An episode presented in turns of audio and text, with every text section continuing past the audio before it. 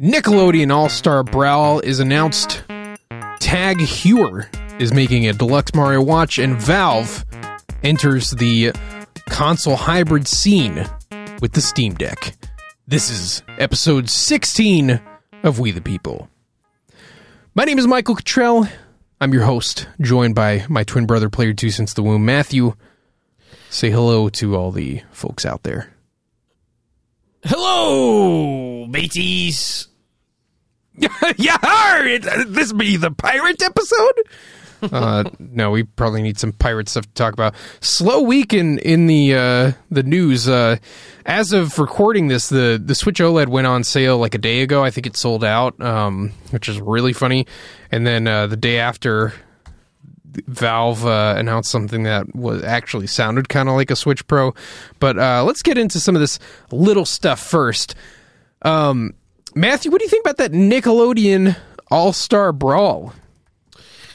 Oh man, where do I begin? Uh, it looks terrible. No, I'm just kidding. Uh, no, it's it's it's pretty cool. I mean, I, I, don't have a lot of faith in it being a great game just because I've played some uh, cartoon games before, and typically they're uh, bottom of the barrel games. I, I played a Nickelodeon racing game, and it might have been one of the worst video games I've ever played in my entire life. Uh, honestly, a game that you know I make jokes about some of those uh, JRPG games that look like they could be on consoles like GameCube or PlayStation 2 or what have you.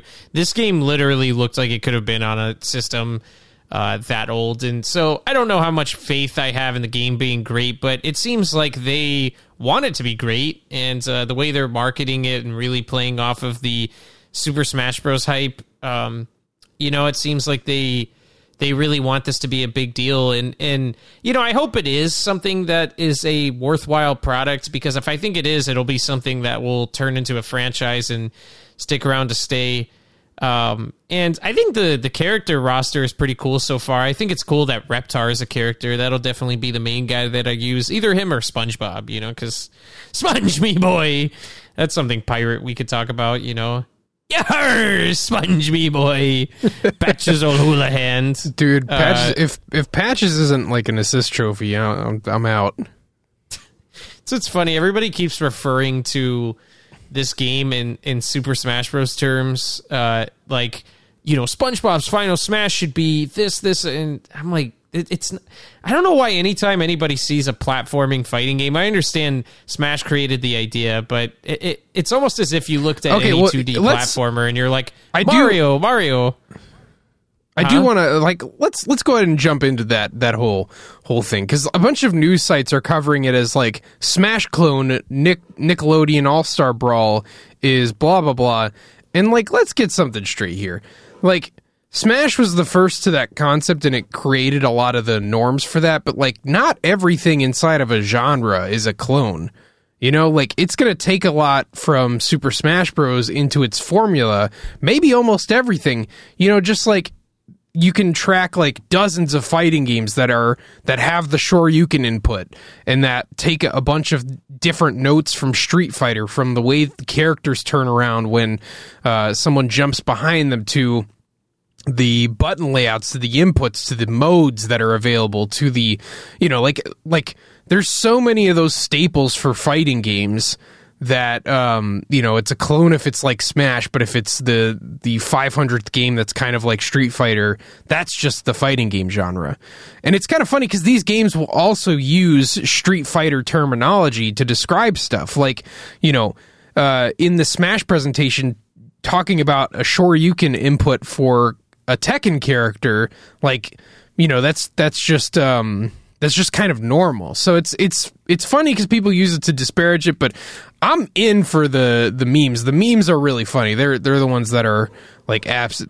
That's that part is absolutely doing it for me. Oh yeah, I mean the the one where I told you there was a meme I saw that said when Squidward gets patched after 1.2, and then it's the scene where um, he's uh, really upset about the band's not cooperating for the show he's trying to put on and he's like you took my one dream and you crushed it and you know crushed it into tiny pieces. Like there's some memes that are really really well done. Oh yeah uh, it, it's or, pretty huh? Or like the the one with uh, Timmy Turner's dad, how he always used to bust down Timmy's door. And uh, he's, oh, Timmy, I'm respecting your zoning by not tapping you at the ledge, but asserting my authority as your father by pushing punishing your bad DI with my disjointed hitbox and doing 0 to 25% in a true combo anyway. yeah, it's just the funniest thing, and that's uh, I saw that one on, on Twitter by a guy uh, Aqua, Aquana, uh, but uh, yeah, I just I I hope they add a lot of the dads. Nigel's my favorite addition so far. You should see though that there's a lot of competitive Smash players that have been upset at how much like there was a somebody who made a post saying, "Can we stop talking about the Nickelodeon game?" Like sheesh, like blah blah blah. And it's so funny that because I, I really think the Smash community is so toxic and immature. And it's funny that there's something that people just finally get along about and have a lot of fun with, and that upsets a lot of people you know, and it's notoriously one of those pro players that's just in favor of all the JRPG anime sword characters. You know, everything's edgy, everything's needs a sword and stupid one liners and you know it, it, it honestly doesn't surprise me at all that that's the type of person that's upset at all this joy over cartoon characters but uh you know it is what it is not to uh single anybody out you know i'm sure there's plenty of anime well, that's, profile that's pictures the, that don't have a problem with this but yeah, that's sort of the circle of life on on social media platforms is like something gets big and everybody's having fun with it and then somebody has to like, you know, be the first one to be like, to try and like, you know, like the, every Downer. joke every joke has a shelf life and uh, you know, we'll get there with this game, but we're not we're not there yet. Uh, it's still like keep the memes coming. But um but yeah, all that aside, so some extra context about the game. What I like about this is that instead of um, you know, Nickelodeon just farming this out to someone random and having having them do just whatever job uh, they they can do for the cheapest amount of money possible. They are partnering with the the indie developer that made Slap City, among some other places, some other um, what's it called, uh, some other studios that have pretty bad track records, but like there is an understanding for like a studio that has made a Smash like game before, and so it'll be interesting to see what they can do with a little bit of extra money. Uh, with that extra money, they got rollback netcode, which Smash doesn't have, so there's a start. They've literally got better online than uh, you know the multi-million dollar, like thirty million unit selling Super Smash Bros. Ultimate. So that's that's nifty.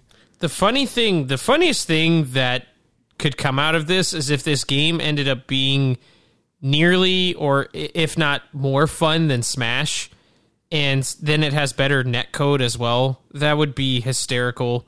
That would be uh, hysterical. Honestly, I would chances. Be, I, I, would be all for it. the chances of that happening are uh, astronomically low. Like this is See, probably going to be um, like an average game at best, just because like typically with with movie tie-ins and media tie-ins, like you know they just don't feel like spending the money. There's a chance because I mean you look at you look at like the Spider-Man game and um, you know some other universe where the Marvel game turned out well. Like it's starting to become a trend where like let's make a good game because it'll sell more and then we'll make more money for our license. And so hopefully that sort of thing is happening, but um, but yeah, I mean it's the like it's not looking great, but but the chance is there. Yeah, I I mean, I honestly call me crazy, but I've told you this before. I I think for some time now, Smash really isn't like. I say this as a huge Super Smash Bros. series fan, but I really don't think the games are as great as people make them out to be. Even like playing Smash when you just play one on one, right? Like that game works so much better competitively because of all the things people find out to like they, there's certain exploits even in ultimate that people use like wave bouncing for example that's not really like a strict or it's not really a core mechanic of the game. Like i don't think they intend for when you turn around with neutral Bs that your momentum will swing completely in the other direction. I think stuff like that is unintentional and Um, I don't know. I just I just look at Smash and its formula really like just think about how many characters in Smash really aren't that different. How many sword characters all have a down B counter? They all have the same kind of smash attacks. You know, and same for other types of characters in the game as well. Uh, you know, it feels like every heavy character most of the time is exactly the same. Uh, I don't think it's that hard to compete with Smash. I really don't. Sometimes I feel like that that's why that game we played, Rivals of Aether. You know, I feel like that game's just as good as Smash. I really do. Um, I don't think it's that hard to make a game that's that fun. That's a platform fighter. Well, I, think, I, think, the only reason a lot of other ones haven't succeeded as much is I feel like the only other ones that have attempted this have been indie games, and you can tell that they just don't have the money and the developers with the expertise that something like Smash would have, which is why I don't have faith in Nickelodeon doing it. But that's why I'm always shocked that Sony hasn't given this another try and just putting a reputable developer behind it, like Insomniac, and just say, hey, go make us a a game like Smash. I really feel like they would probably make a game that's better than Smash, to be honest. Well, um, yeah, I mean it's it's interesting because I would disagree with uh, with your assessment of Smash. I think from a lot of standpoints, from like the amount of content, the um, the complexity that goes into creating all the new characters that that they make that has the you know adverse side effect of every new character being really annoying it's like little mac is such a cool character but he's he's so obnoxious to fight that it's like i'm not appreciating the artistry behind it and it's the same as kind of true for like you know, like Steve from Minecraft. It's like that's awesome that you did all that stuff, and I do not want to play against him. Uh, so it has it's kind of a double edged sword, but I think the the amount of content and the love that's put into every every character from the standpoint of like their animations and how they feel is really special in Smash and can only be done at the monumental scale that Smash has become because it's always been a system seller. So I don't think that they're ever cutting any budgetary corners with these games. It's more of like just a race to finish um, in time, and that's uh, that's why DLC works well for the game because you know if we if this was like a complete game on launch, we'd have ten less characters, and you know they're just going to keep pumping them out uh, until pretty shortly here, unless they announce another fighter pass, which I still I could I could see that happening, but um, but I also think you're right that that like the degree to which Smash is um is like king of of the whole like platform fighting genre that's um that's blossoming is really just because no one else is trying to compete at scale. Rivals of Aether from like a lot of perspectives from the competitive perspective is like just as solid. It just has like, you know, kind of like Game Boy graphics and they're they're making a sequel to that where they're going to have 3D models, but I feel like the biggest problem that even PlayStation All-Stars had is just that the animations look a little bit sloppy. They they can't quite figure out like what size to make the characters in relation to the stages so that you have like you can keep track of your characters. Like sometimes I would I would lose track of Sackboy in, in PlayStation All Stars, and that can happen in some of these other games. And you know, just a lot of the the the clean things that happen under the hood. Um, you know how like knockback changes subtly based on like the percentage that it's like yeah like Aether's got that down but um but also Aether has like no ledge mechanics and there's there's all these little pieces under the hood that make Smash special that they've been building on for um ever since they they announced or they released the one on 64 and um like de- the right dev could definitely compete with that but now you need like the strength of the IP and you know honestly maybe maybe I'm kind of answering one of our questions from last time. Like, why is Nintendo adding so many PlayStation characters in Smash? Maybe it's to kind of discourage Sony from doing a PlayStation All Stars again. Because, like, you think about it, um, the big problem with uh, with PlayStation All Stars is it had a lot of cool characters, and the gameplay was like, you know, kind of subpar, subpar, kind of average when you look at it entirely. Like they they had a lot of hubris in like you know changing the Smash formula in ways that wasn't actually making it better. But um, but beyond that, they were missing a lot of key characters. Like the instead of um, instead of Snake, they had uh, uh they had Raiden from like a spin-off game for Metal Gear Solid. Uh, they they didn't have any Cloud. They didn't have any uh, Sephiroth. They didn't have. They had. Um, they did get Heihachi from Tekken, but it's like they didn't get Ryu from Street Fighter. They didn't get Crash Bandicoot. They didn't get Spyro. There's so many of those like big characters that they didn't miss, and now a lot of those characters have appeared in the Super Smash Brothers series which like you could almost also see some reality where the the contract deal that they're working out with with like say Cloud being in Super Smash Bros is that Cloud can't be in another platform fighter. Uh, like you could almost see something like that being in the contract, which might explain why Rayman's not in the game. And it could be a way for Nintendo to like kind of like like cut off any competition from uh, from there, at least from the game space. I don't know. Interesting thought experiment.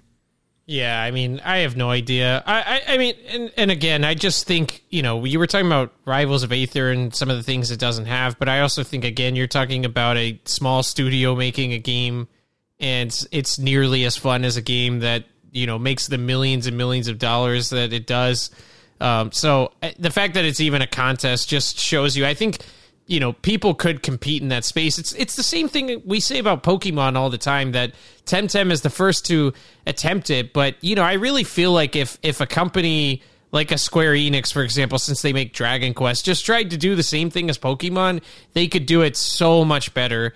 Um, and I I just think I look at Smash, and you were talking about just even the the the thought that goes behind percentages. And see that's my kind of my criticism with the last couple of smash games is i don't think they actually put a lot of thought into that stuff. I think they make a lot of silly choices how you know roy's side b for example a button mashing move can ko fox at like 70% that's just dumb. It's just it, there's no way around it. It's just a stupid concept you know and they don't really uh you know I, I feel like they haven't since melee accounted for combos either. And so most combos are just either you can tell they were pre um how should I say they were meant to be in the game. There's some combos that it's like you're just meant to do that with that character or it's it's from people figuring out other things to do with the character. Like a lot of combos Diddy Kong has, you can tell we're not intentionally meant to be there, but he has a lot of cool combos that come as a result of uh, you know people just figuring out cool things with the character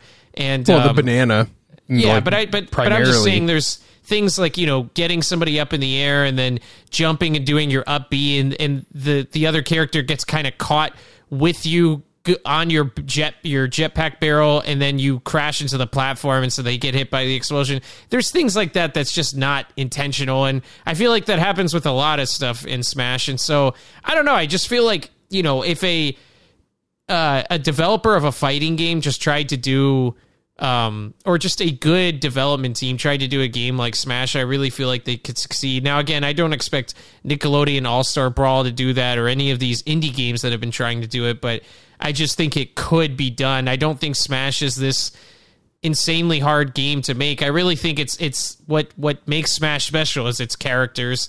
Um, you know, for most people. Um, well, so. also I would say it has like a 20 year start on everything where like a lot of Mario's moves and attributes can be traced back to the very first 64 edition of Smash. And they've been just every time they make a new Smash game, they port all the assets and moves over, and then they work on top of that. So anybody who's going to start has to put in like way more work to do that. Because you know, even even with new characters that they make, you can see that um, that a bunch of the char- a bunch of characters have like the same the same exact moves like um I forgot what the, the, example in Ultimate, but with all the new characters, there was like a bunch of moves that they just carried from like one character to the other, and they'll like reuse assets and different pieces of different characters to make the character creation process faster. And so anybody else that's coming into this space has to account for that.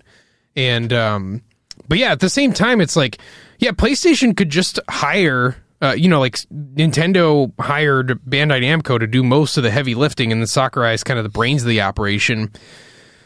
You could do the same thing with with Namco or Capcom or, um, uh, you know, even like just kind of a team that you, some sort of joint venture that you get together. Which, I mean, interestingly enough, PlayStation bought Evo, but I think PlayStation's uh, stance on it is like, you know, we'll let Nintendo do the Smash thing. We will just eat up every other fighter. Like Street Fighter, um, we don't know about the next one, but the last one was PlayStation console exclusive. Uh, Tekken only, you know, and this is what I, this is also like, you know, what I was saying by, you know, Smash adding PlayStation characters. Only two out of 18 Tekken games have appeared on the, uh, on, on a, a Nintendo platform. Like every, every numbered Tekken release is, uh, is a PlayStation game only. And, um, and some of them, a couple of them came to Xbox as well. And so it's just like you, you um, they, they they don't really need to compete with Nintendo in in the like greater fighting game arena because nothing is coming to the Switch except for like you know Mortal Kombat and Justice, and uh, you know Nintendo doesn't work with companies outside of Japan for the DLC pass apparently. So so we're not going to see Scorpion in in the in the fighter pass anytime soon. But yeah, I mean, you could totally see a world where they just uh, they form a team at Capcom to make a Smash like fighting game. But uh, but again, yeah, just it's really got me wondering, like, if there's some sort of exclusivity deal that they've got with it, because PlayStation could probably tie down a bunch of these characters that um, Nintendo is either unable to or uninterested in in nabbing. Like they could they could get Lara Croft, they could get um, more Final Fantasy characters. I mean, you know, the next Final Fantasy game, uh, the the Final Fantasy VII remake is a timed exclusive on PlayStation, and Final Fantasy 16 is going to be coming to PlayStation only. Uh, like, yeah, well, they've got that's, so that's, many third parties tied down that. Well, and no, I was just gonna say that's why I just don't think uh, the other reason I don't think it's hard to compete with Smash is because I feel like Smash's creator is so self-absorbed with the you know characters that he wants in the game and the direction of the game he wants it to be that I'm like man give that to somebody. Like you you put somebody else in a position like Smash and just go with all the fan favorites that people want like man it's just you know and and I think that's why I'm surprised Sony hasn't attempted this again because I feel like they would definitely get it right and they'd be going after the big name characters that Nintendo uh, has been neglecting so uh, but you know, just you know, not to get on this Smash tirade. Um, you know, obviously the, the, focus here is about Nickelodeon, but um, yeah, yeah. I, hope, I mean, which yeah, I hope PlayStation does that, and I hope this Nickelodeon game turns out really well. I mean, it, it's got it's got the pieces where I could see this actually turning out to be really good. And honestly, the the character roster is is like just like Smash in the in the olden days. I mean, it's almost a more fun roster than an Ultimate because while you know you look at the last few Ultimate characters outside of Steve, and it's just a bunch of like you know teen to M rated like humanoid PlayStation centric characters, and you've got you know SpongeBob versus Nigel Thornberry versus Reptar. Uh, you know, all they're missing is Hugh Neutron for you know what might be the best roster we've seen in a fighting game in a long time because it's like this. That's what people like about this. Uh, is that the the wacky characters, the um, the zany elements, and so yeah, I, I really um, I really hope this this turns out well. Uh, I mean, I think if nothing else, like they've they've seen the power in like an idea like this. People want more games like Smash Brothers because you know what, like I'd like an alternative that to to like booting up Elite Smash and fighting Zelda, Young Link, Ness, and uh, Joker. You know, Samus. Yeah, that's why I told you about battle arenas, but you know, well, I did it today. Uh, I did it today. Pyra and Mythra in the battle arena, though. So I mean, it's just like you know. I mean, that's you know, you're gonna do, get. I didn't do much you're better. Gonna get a mixed. You're gonna get a mixed bag. I mean, you'll usually get all kinds of characters in those, though. I see characters like Ice Climbers and Lucario and Diddy Kong, characters you almost never see getting played on Elite Smash. But anyway, um, no, I I hope it's a fun game though, because I wouldn't mind. Uh, you know, Reptar, giant dinosaur. I mean, I love dinosaurs, so that'd be a sick character to play with. And then SpongeBob Boy. I just hope they, uh, you, you know, and this is the only thing I wonder is are they going to go crazy with the roster additions or are they going to keep it pretty, um, you know, modest just in case this takes off and then they want to turn into a franchise? Because you know that's that's the problem I think Ultimate has is you know they're including so many characters that and now I wonder for a sequel what you do for the casual fan base because if the next game has less characters, and that's why they said there's no way they're going to do this again. I don't agree. I think Smash from now on is going to have all those characters in it. And I think they're just going to keep building off of this because now I think you'll get the casual consumer base that will look at the roster and be like, wait, so now I'm getting like 20 less characters than the last game. Why would I want to play this when I could play Ultimate and have even more characters? Um, so I, I really feel like they've kind of backed themselves into a corner. And so that's why I wonder with Nickelodeon if they don't want to go too crazy on the roster in the event that this game really takes off and then they have something for the next game and the next game and the next game. So um, but uh, there's a lot of great character choices that they could have. Like you were talking about Nigel. I would love to see Darwin, the the monkey, be a character. Uh, that would be awesome. Um, you know, it reminded me of like uh, a little. Oh well, they actually made him look like Diddy Kong in the art that they made for a Smash Bros tournament coming up, where they um made a it made it made it look like the Super Smash Bros Ultimate box art. Um, but uh, I think Darwin would be a cool character. I'm trying to think of who else. I mean, obviously, there's probably going to be like Timmy Turner. I don't think he was shown. Jimmy Neutron. I don't think he was either. Man, they could put Goddard in the game. The dog.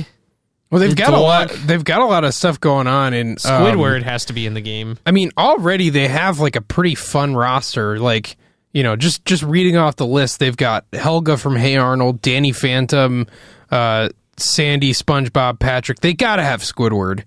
They gotta have Squidward. Like he's got to be like a secret character that you unlock. Uh, Zim from Invader Zim. Why is Arnold not? I don't understand. Helga's there, but Arnold's not. That would be. I'm sorry. That'd be kind of dumb. well, I I don't know. I I actually like what they're doing with this because they're they're getting, um, you know, kind of a variety of characters by dipping into like different places. Like you, you know, it's like there's not going to be any Rugrats from Rugrats, but it's like you know what would Tommy do and Tommy Pickles do as a baby? As awesome as that would be to like literally fight with a baby. I wouldn't be surprised uh, if they still make that work. I mean, he was in the Nickelodeon racing game and you know. Well, but there's there's a difference between racing a baby and punching a baby. Yeah, that's true. Um, uh, but you know, I I just want I want them to put all the dads in.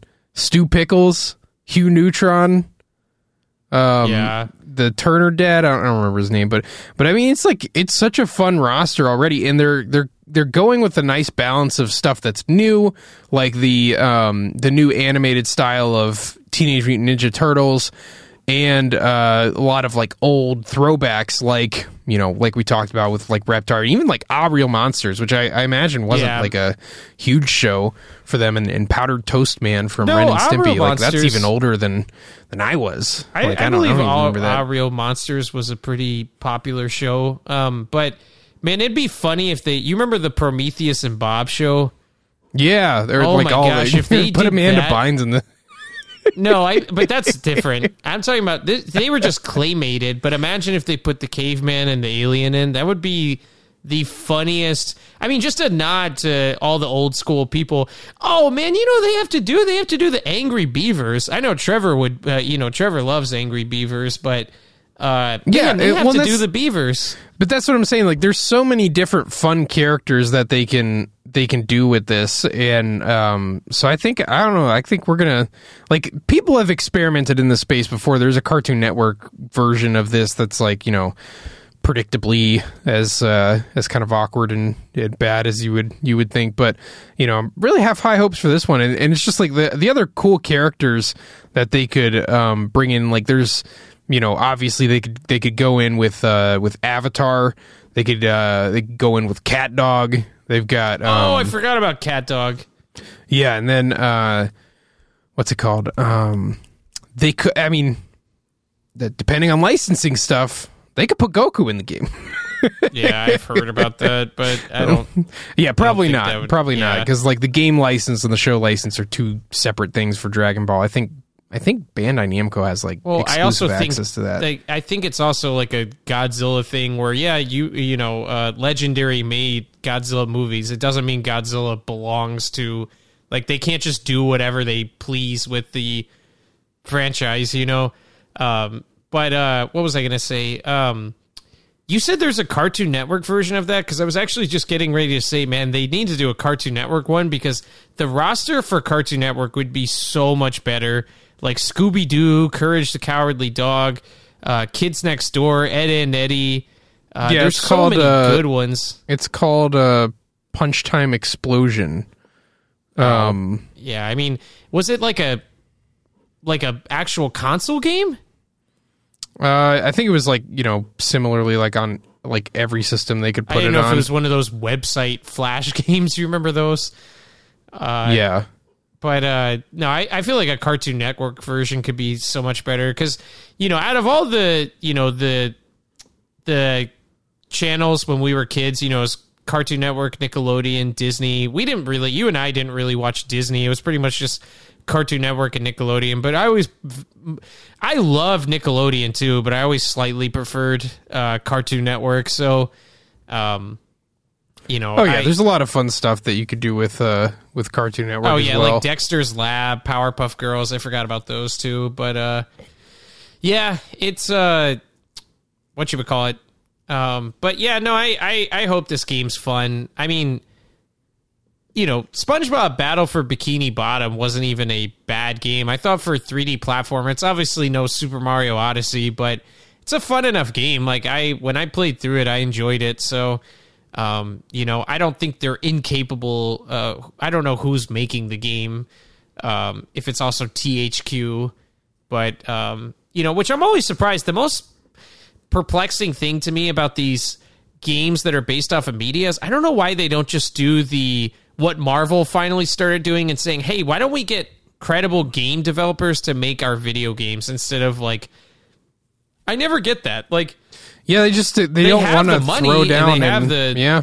the the you know the notoriety. I just don't understand why they wouldn't approach a company like I don't know, uh, like how Marvel did Spider Man with Insomniac and Avengers with Well, even even Square how Marvel did it back in the day, like Marvel had Capcom make all their games, and it's like you know from the cool like action brawlers to um, Marvel versus Capcom and some like Marvel specific fighting games. Like, yeah, I mean it's like like hire someone who is um, you know, they're just like uh like, that that's done this stuff before, which is like you know kind of what they're doing with um.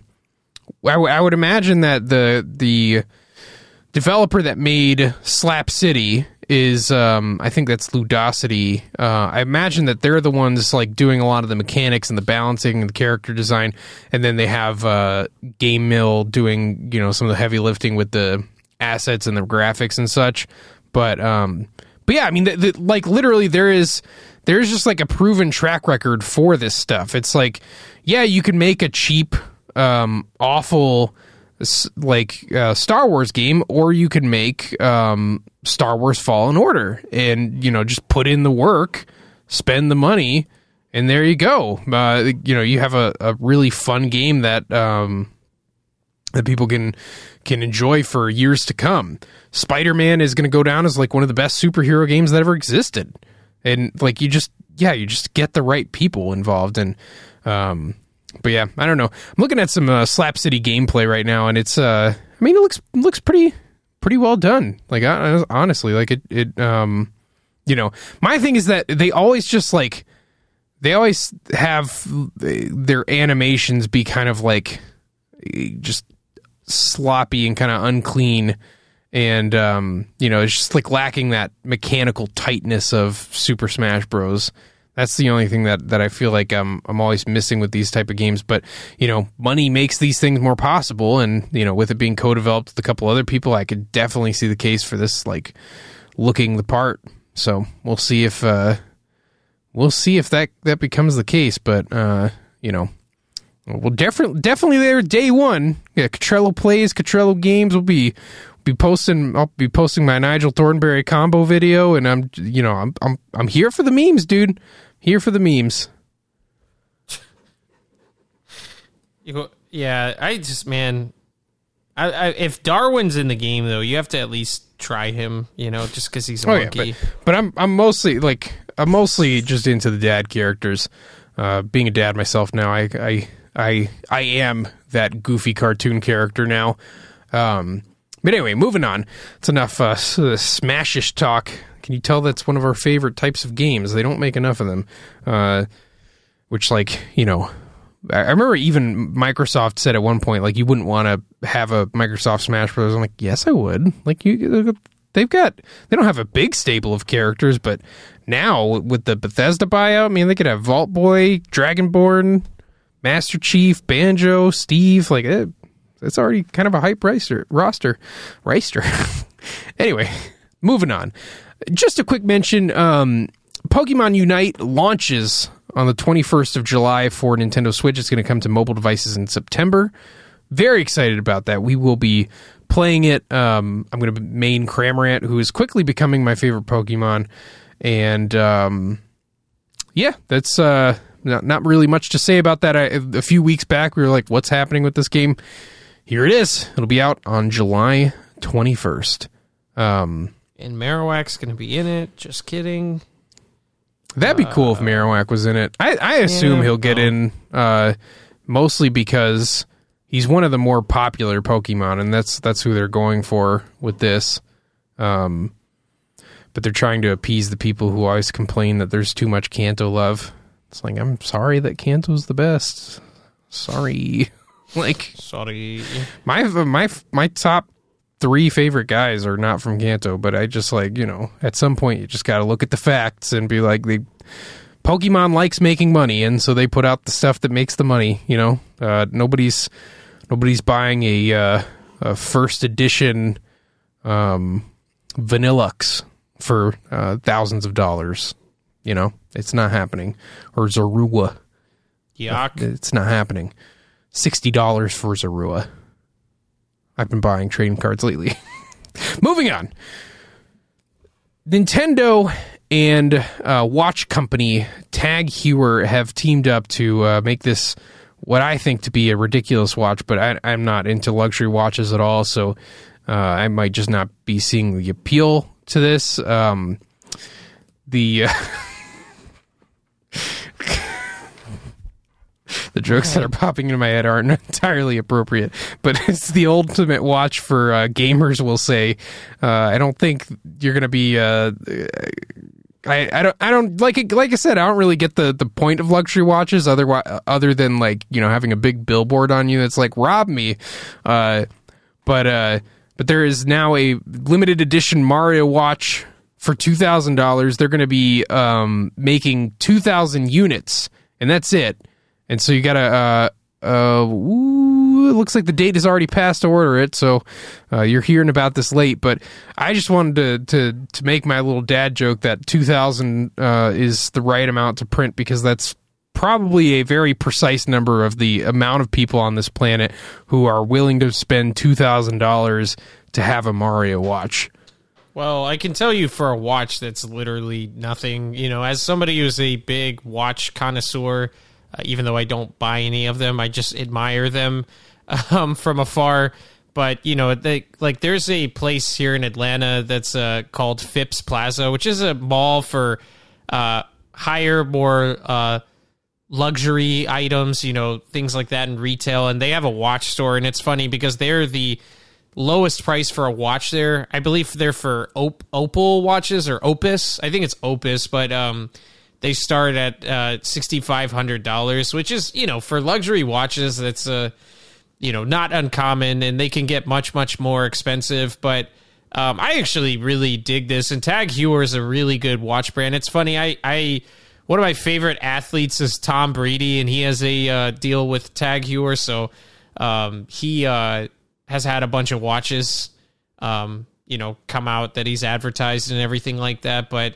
Uh, if I had known about this, I might have thought about it, you know, just because it's something that'll probably be worth a lot too. But, um, you know, it's kind of a goofy looking watch to me, though. That's the only thing I don't like about it. It doesn't look like a nice watch. It kind of looks like, especially for them, it looks kind of cheap. Um, but I, I don't like the way smartwatches look, and I believe it's a smartwatch. Yeah, I. Here's my thing. I um so I'm not really making fun of like game brands, gaming merchandise in general, but like Google Pokemon shirts And like go look at that merchandise. It's elegant. It's not like in your face. It's it's just like cool. And you can get a bunch of different designs that that evoke the feeling of Pokemon without being like, this is a Pokemon shirt. Go buy a Pokemon merchandise right now. And that's that's my problem with a lot of game tie-in merch is that it's so in your face to to the point where like people I, I'm perplexed why people would buy like a logo for something um that's like a massive corporate thing. I guess you know if you really like that franchise and you want it to like grow, like I guess you're like putting out one for the team. But the watch is like way too on the nose for me. Where like Mario's like swinging around, going wahoo Mario wahoo wahoo Mario wahoo wahoo wahoo Mario wahoo. It's just it's a little it's a little much. I might have preferred like something a little more um, covert, a little more elegant, not so in your face. But um, but again, like you know, I I don't even understand why people wear watches in this age and time where we've got clocks everywhere. I got a clock on my Switch. I got a clock on my my, my phone. There's clocks in the, on my stove, on my TV. It's like Yeah, it's not. I have nobody wears literally a no use watch. for a watch. Nobody wears a watch for the time. It's it's always been a uh, it- an aesthetic thing. You know, it's it's you know that's why to me when I go out and I put on an outfit that I think looks nice, I you know I have watches that I like to wear, and I think watches really complement outfits, and that's why people wear them. Like no, I. I can't think of many people wear them specifically for the time. There's definitely people still utilize that, but it's not the focus of a watch anymore.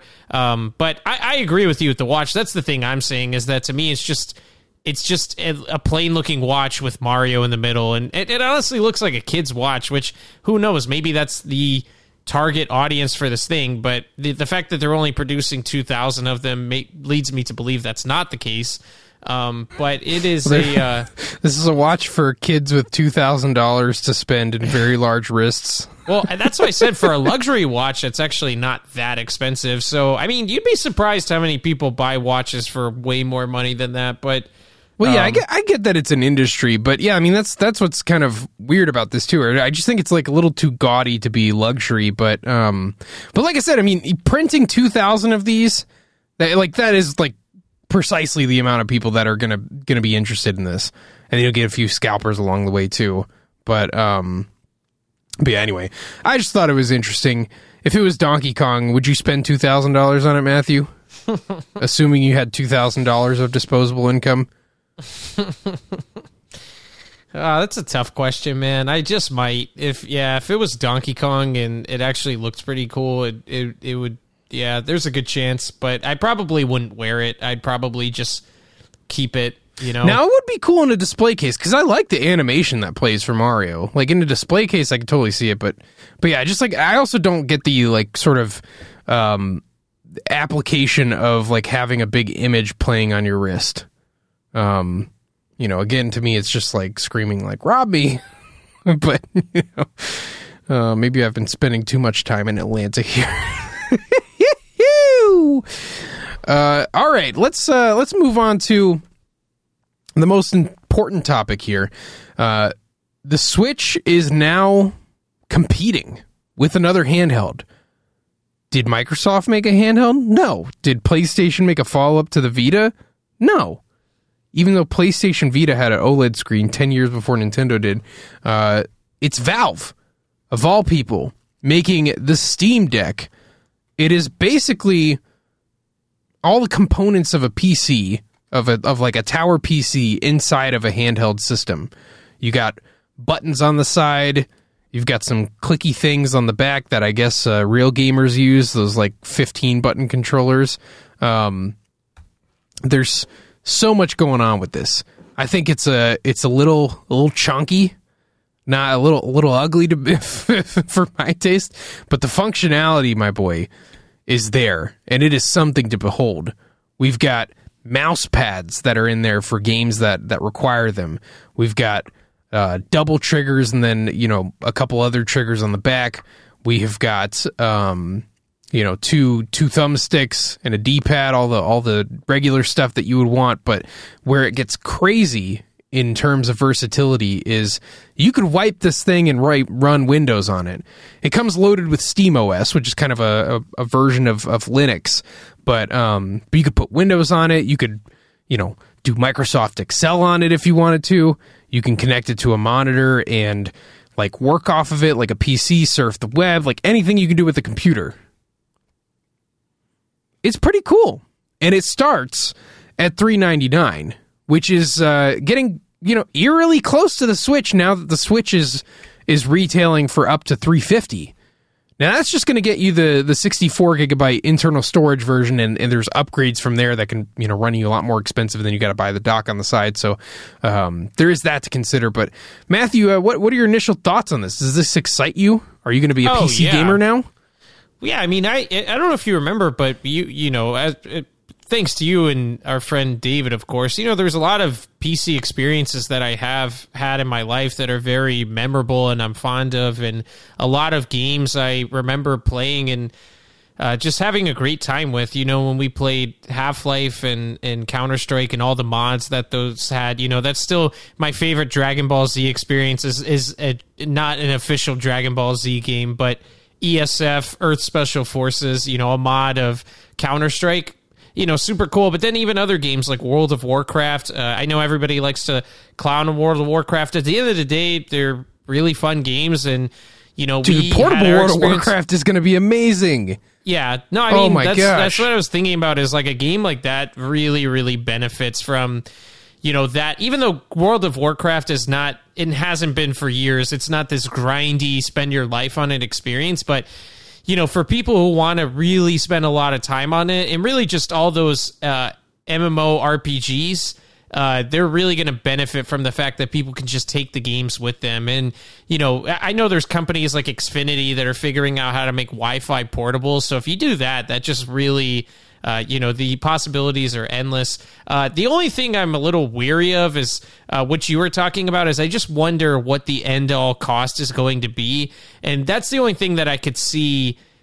Um, being a detriment to this product because they're marketing it as a $400 product but you know like you were saying buying the dock on the side uh, what better versions of it are going to be when you inevitably uh, need to upgrade it you know, what's that going to run you? And so to me, I think if it can stay at all competitively priced with the Switch, it's a great thing. And I think it'll actually take off big time. Like this could be a huge thing for the industry, but I think if it's one of those where when it's all said and done, you're spending seven, eight hundred dollars, I think no chance in, uh, you know, no chance whatsoever, and of being competitive. But then on top of that, I think this could this could determine a lot for the industry because if if I think or I think if this is competitive, um, you'll see Sony and Microsoft try to get into this mobile system space. If it doesn't do well at all and doesn't even come close to being successful, if it's a total flop, I think Sony and Microsoft will be content continuing to do what they do because I think the industry will look at it as uh, you know, other people or mobile systems are just kind of a gimmick thing that Nintendo was able to do well with, and they won't try to replicate it. Even though I don't think that's the case, I just think it's if you can still make the price worth it, you know, because I think if you're, you know, if like I said, if end all be all this ends up being like a six, seven hundred, eight hundred dollar pro- product um, that's where you're going to lose a lot of people because I think people are okay with the Switch being the price that it is and getting the performance that it is because you're not paying an arm and a leg for it. You know, I think the mobile aspect of it is just a nice addition. But you know, if if the Switch was a home console, for for example, it wouldn't sell hardly anything, uh, or I wouldn't think it would. And uh, so, you know, having that mobile aspect that appeal to it is really great. But I just think um, you know, again, it's it's sorry, I lost my train of thought there while I was talking. I was trying to say the mobile aspect, but the cheaper price. I think those together is what makes it an appealing product. And I think if you're paying, you know, the money of a PlayStation 5 for a portable system, uh, unless it rivals the PlayStation 5 in terms of performance, I think a lot of people will look at that as getting a lesser product, even though they'll be gaining portability. I think at the end of the day, people look at once you're spending a certain amount of dollars, you better get a certain level of performance out of the system, which from reading the specs, it looks like it's going to be really good, but I haven't compared it to the next gen consoles yet. Yeah, so the the official comparison that they make is uh, Xbox One and PS4. I've heard comparisons to that, um, but you know, like it can run a lot of games like Death Stranding and um, you know your latest AAA fare pretty well. But the only thing that um, that's concerning to me is uh, is like you know how powerful is this thing actually. Um, which I guess let me start by saying this product was like tailor made for me. I don't want a PC. I've been using Mac for too long, and PCs just, you know, I don't want to learn how to use an entirely different operating system again. But I need a PC for like a couple of fringe uses and for gaming. And so being able to like dock this into a monitor and also run my Windows programs on it, like, wow, chef's kiss. Um, it's an SSD in there. It's like, you know, I, I think I think I'm going to have a good time with this thing.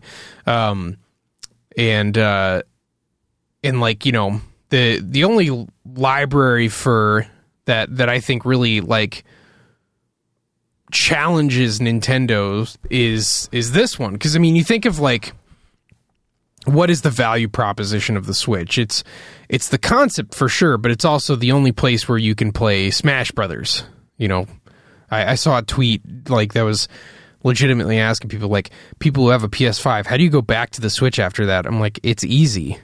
They don't have Donkey Kong on the PS5 or Mario or Zelda or any like anything like that. Nah, but like Donkey having the entire having the entire PC library on a handheld, like that's pretty crazy. Because I mean, you know, indies are big on Nintendo Switch too, but indies are available about a year earlier on PC. And so like th- this is going to become my indie machine. Like the Switch is just not going to, you know, I will have already played everything that that comes to the Switch a year before. Um but uh but like what's interesting about this price point though is that yeah, it starts at 399 and you can end up with like a, a $700 system which uh, would be less powerful than the PS5 and more expensive than it. But I think the versatility is really the selling point here and the OLED Switch only has uh, I think 64 gigs of internal memory. So I mean it's it's uh it's fifty dollars more and it's the same amount of internal memory. It, it honestly the specs are probably better than the Switch. The only thing that that has me like holding my breath with the specs is that uh it's saying that like yeah you can run at like you know high settings for the latest AAA games, but this is skewed for like a 720p display. When I bump that up to like 4K on a monitor, am I going to lose that? And I feel like the the real thing that would want that would kind of like start to unseat a switch is if a competitor comes in and they can dock into 4K and it like runs well and performs well. But if this if this runs like you know doo doo at 4K, then I think it's really just kind of a nifty handheld instead of this hybrid system that we're looking for that's like a deluxe experience.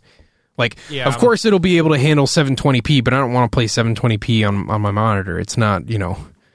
Yeah. So no. the Xbox 360 was a long time ago. I don't want to go back.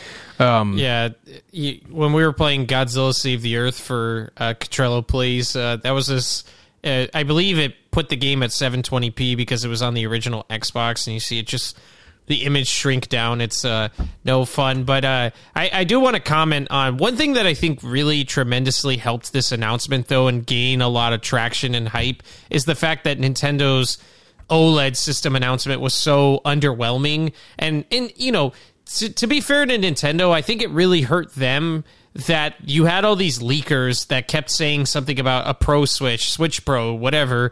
Uh, it's going to have 4K. It's going to do this. It's going to do that. And then because it was just a minimal upgrade and didn't really offer much besides an improved display, a wider kickstand, and better sound quality, um, you know that uh, is it. I think that really helped this because a lot of people are looking at the switch or looking at this and being like okay well you know we the switch has been what it is now you get this lackluster upgrade or I could go and buy this, uh, you know, portable PC that's going to be much better than any Switch, you know, and I don't know. I just think that the timing was perfect. And I think if Nintendo's new Switch was more appealing, this wouldn't have picked up the way that it did. Yeah, I definitely think that the timing is honestly hilarious.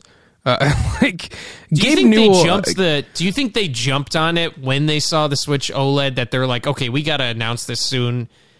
Because I, I, I wouldn't be surprised. Realistically, probably not because they they they inked some sort of deal with IGN where IGN would exclusively reveal the um the console. So they probably had to schedule that like you know weeks or months ahead of time. But at the same time, Gabe Newell knew about the system and was talking about it uh, months ago. He was saying that that Steam was going to like announce something later this year that was going to be pretty cool, and uh, and here it is. And it's, I mean, I think it got announced same day as OLED Switch pre-orders went up, and um, and that's just hilarious. But as far as like you know, when we really think about competition, when we really think about like is Nintendo in danger? I I don't see it. I don't think Nintendo's in any danger at all because you got to think about the vast majority of Switch owners. They see these bright, colorful characters like Donkey Kong and Mario, and they just go in to get the Mario machine. And, like, sure, the guy at Best Buy might be trying to upsell them on a Steam thing, but, like, you know, they're going to ask, what's Steam?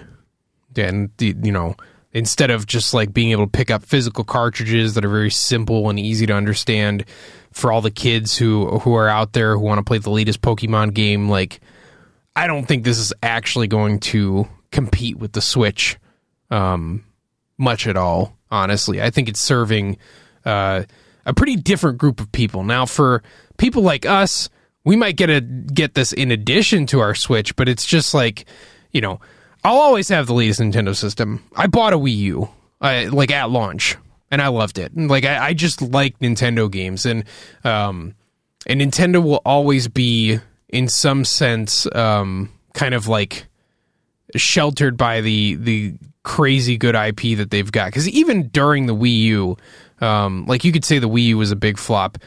The 3DS wasn't. The DS wasn't. The Game Boy wasn't. Game Boy Advance wasn't. And it, like their handhelds have always just been safe, no matter um, what competition was out there. And we've seen this sort of thing before, where PlayStation comes out like, oh man, they've got all these games, they can run them so much better than the Nintendo console. I mean, like I said, the PlayStation Vita had an OLED screen a decade ago, and no one cared.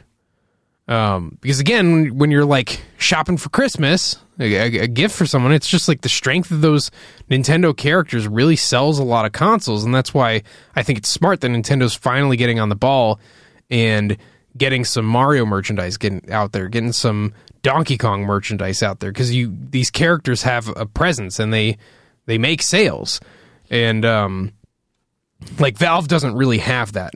To the like hardcore gamer. It, they they also face this kind of issue with with to the hardcore gamer who's really into the PC space they might buy this in addition to their expensive PC but this doesn't replace an expensive PC like but for weirdos like me who don't have a computer but want one but don't want to like invest that much in it and like video games like this this is this this feels like it was made for me honestly yeah, I and I was going to comment on you were talking about you don't think it'll compete with the Switch. I don't either. I mean, I just I just think this could be really successful, and I think if it is.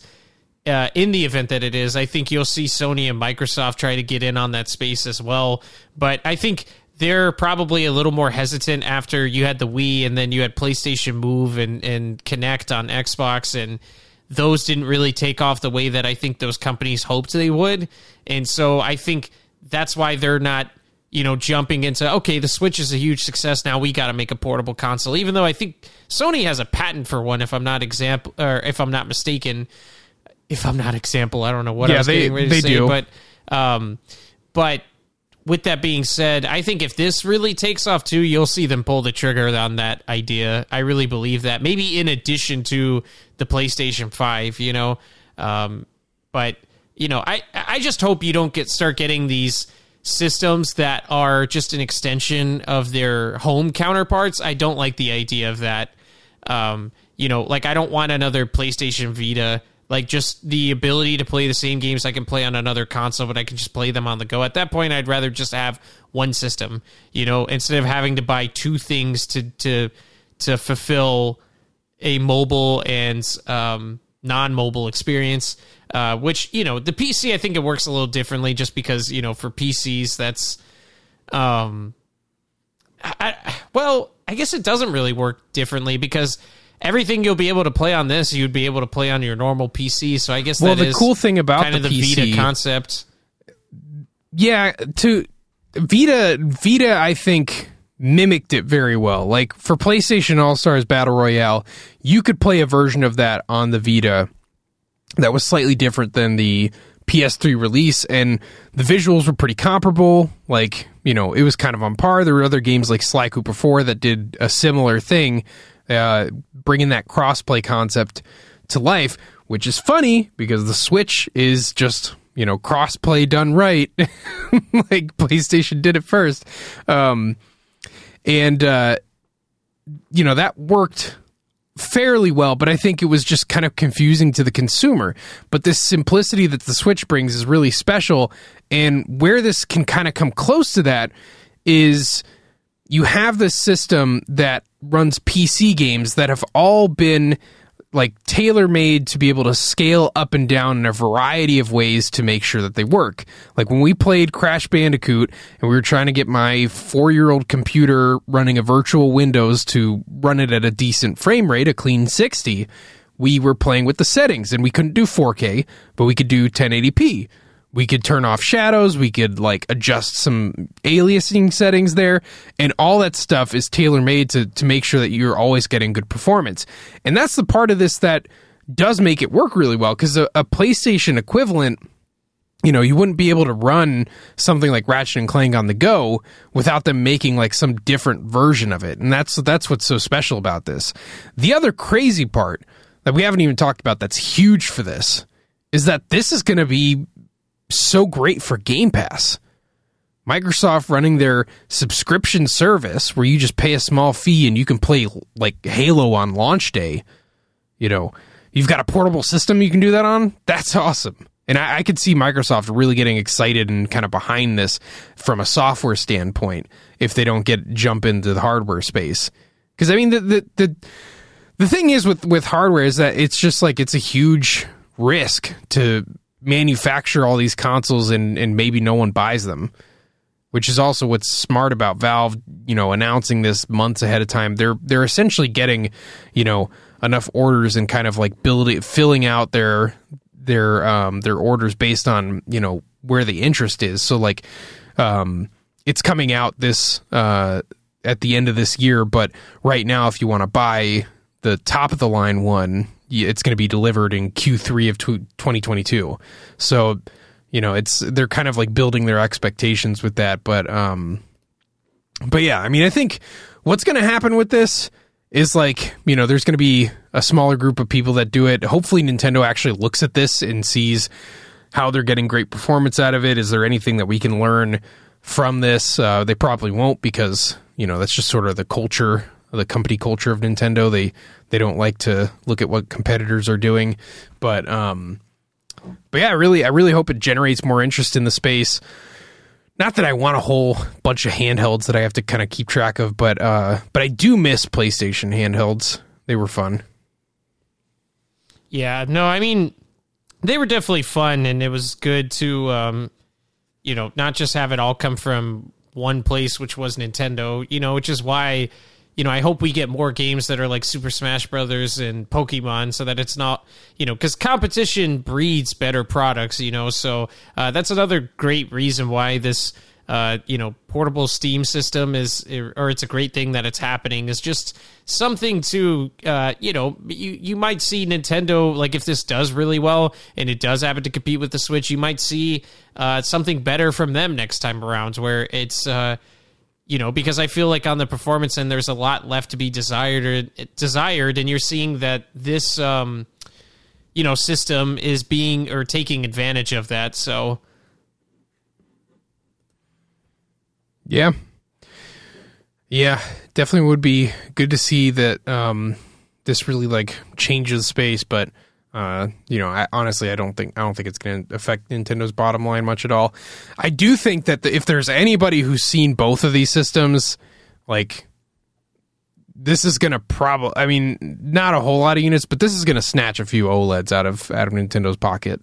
You know, for people who might have been interested in upgrading, I don't know why you'd be interested if you already have a Switch and an OLED Switch, but like those people exist, and um, this is making it a lot harder to like justify spending another three hundred fifty dollars on that when you could oh, I, get I, access to the gigantic PC space for fifty dollars more.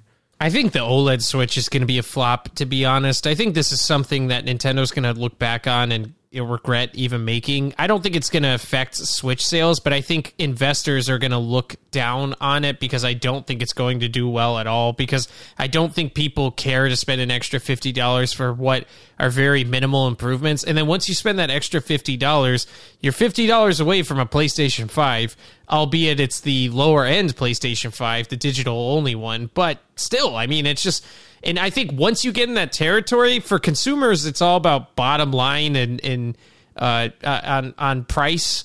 And I just think once you start rivaling that and you're not getting something that's even close to being able to do what that system does, I think uh, you know that makes a big difference. And then the fact that you're only fifty dollars away from this portable system that is much better than the Switch. I think it's the same kind of concept. So uh, I I really don't understand why they're even making that system. I think the Switch is doing just fine. I don't think they need to introduce anything um, that's going to sell uh, alongside it. But hey, man, you know, you and I aren't. Uh, you know, we don't run a uh, billion dollar corporation or whatever Nintendo's worth. So obviously these people know something. Although uh, I tend to question Nintendo's business decisions quite frequently. I feel like for every one they get right, they get two wrong. They're kind of like Sega with Sonic games. So every time they nail the heck out of it, they come back with a couple stinkers and then they nail it again, and then it's a uh, you know it's like clockwork.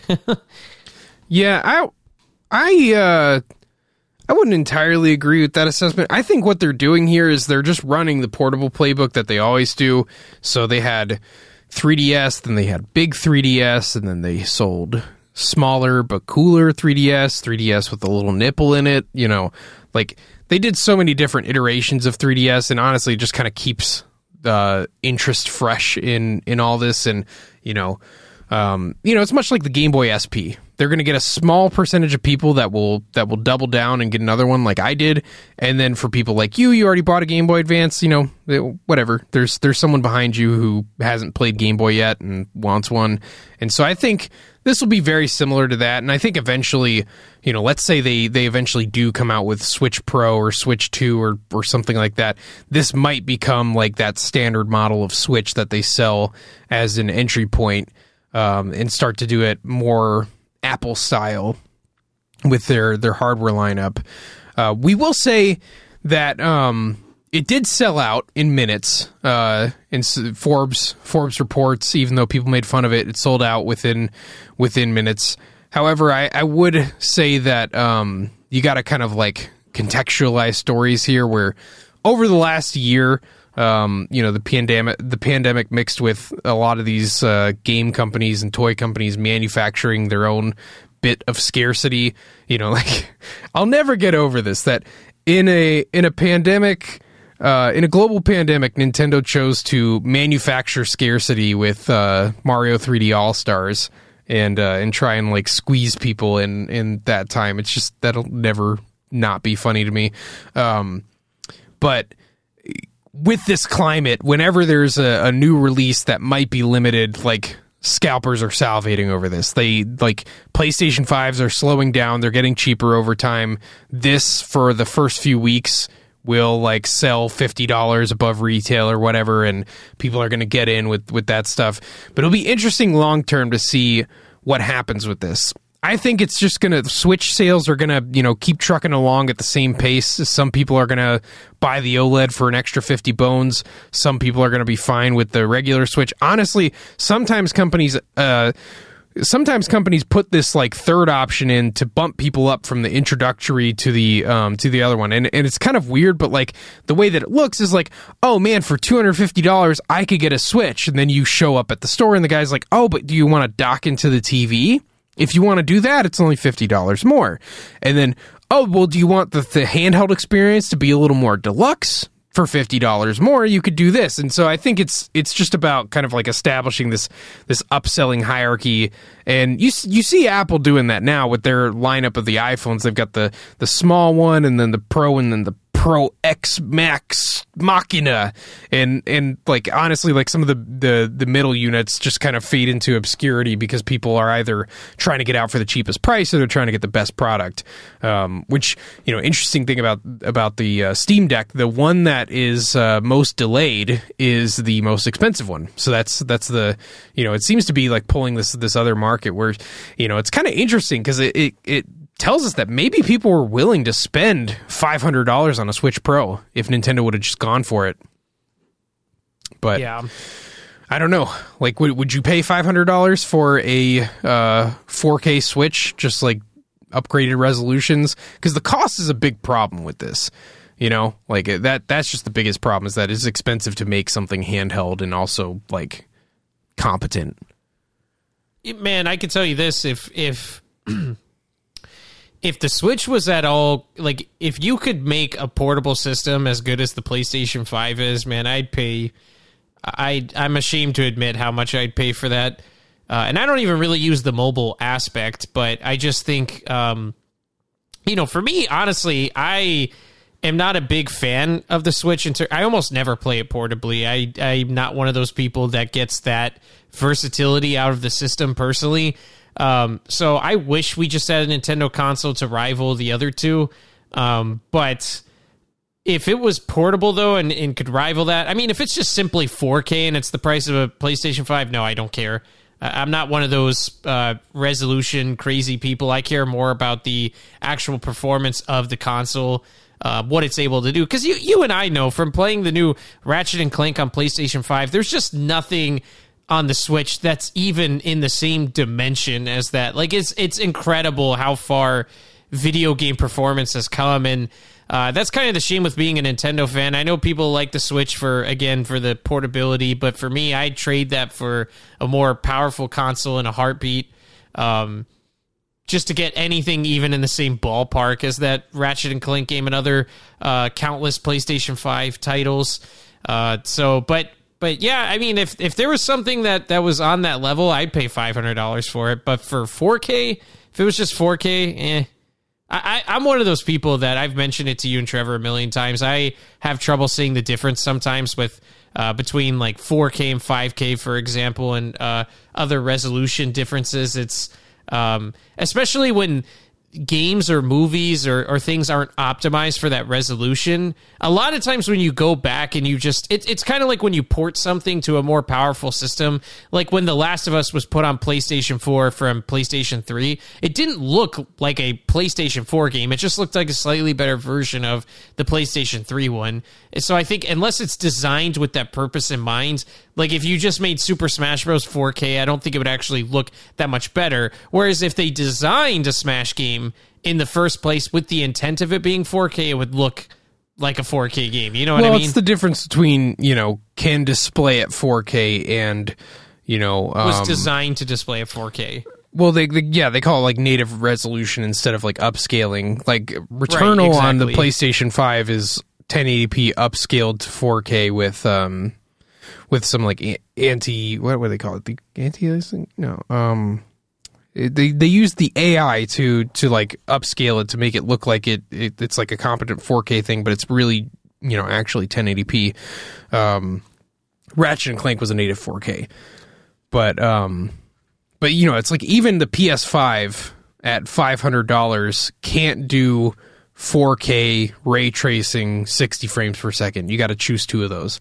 And so that's where it's like like, you know, I bet if Nintendo was just doing a dynamic 4K upscale, it would probably push it push the system to $400. Well, and you at said that 60 at that frames. Point, I I'm pretty sure PlayStation 5 can do all that at 60. It's just you can't do it at 120. No, they can't do it at 60. Uh, so, so like for Ratchet and Clank and Miles Morales, like the two, I mean, those are probably the most like technologically advanced PlayStation 5 games so far. Um, you can do ray tracing, uh, 4K native resolution, uh, it's 60 frames per second. You could do, you can pick two of those, um, but you can't have all three. And so you have to always make this choice in, in PS5 games between uh, fidelity and performance. And honestly, it's annoying. like, I, I, I, don't know what's the better choice. Um, and, you know, I kind of wish they would just kind of like design a game for me. Uh, I feel like that's kind of the console experience is uh, simplified as much as possible. But, um, but yeah, it's that's that's the interesting part, and why like you know I don't think we're gonna see a switch that kind of scratches that power level anytime soon. I mean, like Steam's not even doing it with this new console, and they're selling some units for like seven hundred dollars. So, um, yeah, it's it's kind of interesting because the space is really just kind of separating. Like Microsoft is really leaning into more of like a subscription slash software presence. PlayStation is sticking it classic with the with the dedicated console. Nintendo's here with the with the portable system that you can also play on your TV. And now Valve is coming in, and they're kind of feeling like just a, a different type of uh, of customer. Where I, I don't think there's going to be that much crossover just in uh, outside of the terms of like, okay, I've got five hundred dollars to spend, and I want to, you know, get my son a gift for Christmas. Like I, I just don't see a whole lot of other scenarios where people are going to be confused about which one they want. It's like, you know, do you want the premium console experience? Do you want the the Xbox Game Pass? Do you want the PC library or do you want Pokemon? You know, it's just it's it's going to be like as simple as that. But You're- definitely an interesting space for sure. It's uh it's it'll be fun to see, especially um with the Switch OLED like um, you know, does that replace the Switch? Does that outperform it? Does it underperform? We'll keep our eyes out for those uh, those financial reports that come out. But that's about it for this episode of We the People. Matthew, uh, have you said your piece? You're, yeah. All right. Well, uh, join us uh, next week. Uh, we didn't get to Skyward Sword. I, I, rented it from GameFly, and it's not here yet. I'm not going to buy that game. Uh, so we will talk about it next week, along with our impressions of uh, Pokemon Unite. And if you haven't, uh, you know, subscribe to us on your podcast service of choice, YouTube, whatever, check out the other Catrello brand th- items, Catrello Games, Catrello Talks, Catrello Plays, Catrello Yodels. One of those is fake. Um, but anyway, we'll see you next week for another episode of We the People.